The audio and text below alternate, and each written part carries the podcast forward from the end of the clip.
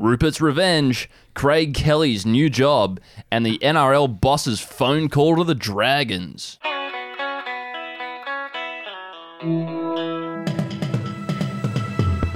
Those are the biggest stories in the Betoota Advocate for today, Thursday, the 4th of February. My name's Wendell Hussey. And my name is Errol Parker. Yep, back from the hospital. Took Clancy there for his lunch break. Had to get the batteries changed in his insulin pump. But that's a story for another time, Wendell. Perhaps a weekly. What's making news today? Well, Australians are facing the prospect of losing access to Gmail and Google because Rupert can't figure out social media. Yes, the Prime Minister has this week remained firm on his Murdoch fueled campaign against big tech, despite threats Google could pack up and leave if he does so.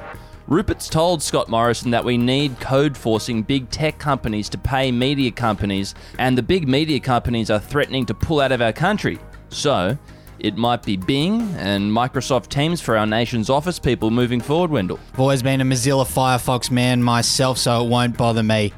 In some other national news, the chief medical officer has resigned after some compelling arguments from a failed furniture salesman. That was a pretty short tenure for Paul Kelly, the chief medical advisor. He stepped aside after being given the tap on the shoulder and told that Craig Kelly is completely up to speed on immunology and will be taking on his role. Although the man who spreads conspiracy theories on Facebook doesn't have a medical degree, he says he's done a lot of research online and is ready to step up and lead our COVID response. There you go. It's all there on the internet. You just have to go and look for it. There was a comment on this one from AJ Astana who says he's very pleased with the change of leadership on this one. He said, finally, some real leadership on this issue. I've already ordered my hydroxychloroquine from a recent retiree in Florida on Amazon, four to six weeks with express shipping. Some sports news. Peter V'landys calls the Dragons. Are you blokes really that fucked this year? Yes, Wendell, the former May premiers are trying to sign Israel Folau. And that's led to some of the bosses of the NRL asking the club's official if things are really that grim down there in the Illawarra. V'landys said to the Dragons coach Anthony Griffin, Folau, really? You guys are going to sign the most unmarketable 31 year old in Australian sporting history? Let me think about it. And we will let you know when he's done thinking what the outcome of that one is.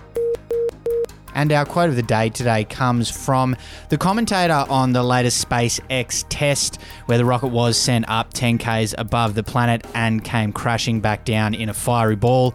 He said this And again, we've just got to work on that landing a little bit. Not really ideal for a company that wants to sell commercial space flights in the future and colonize Mars.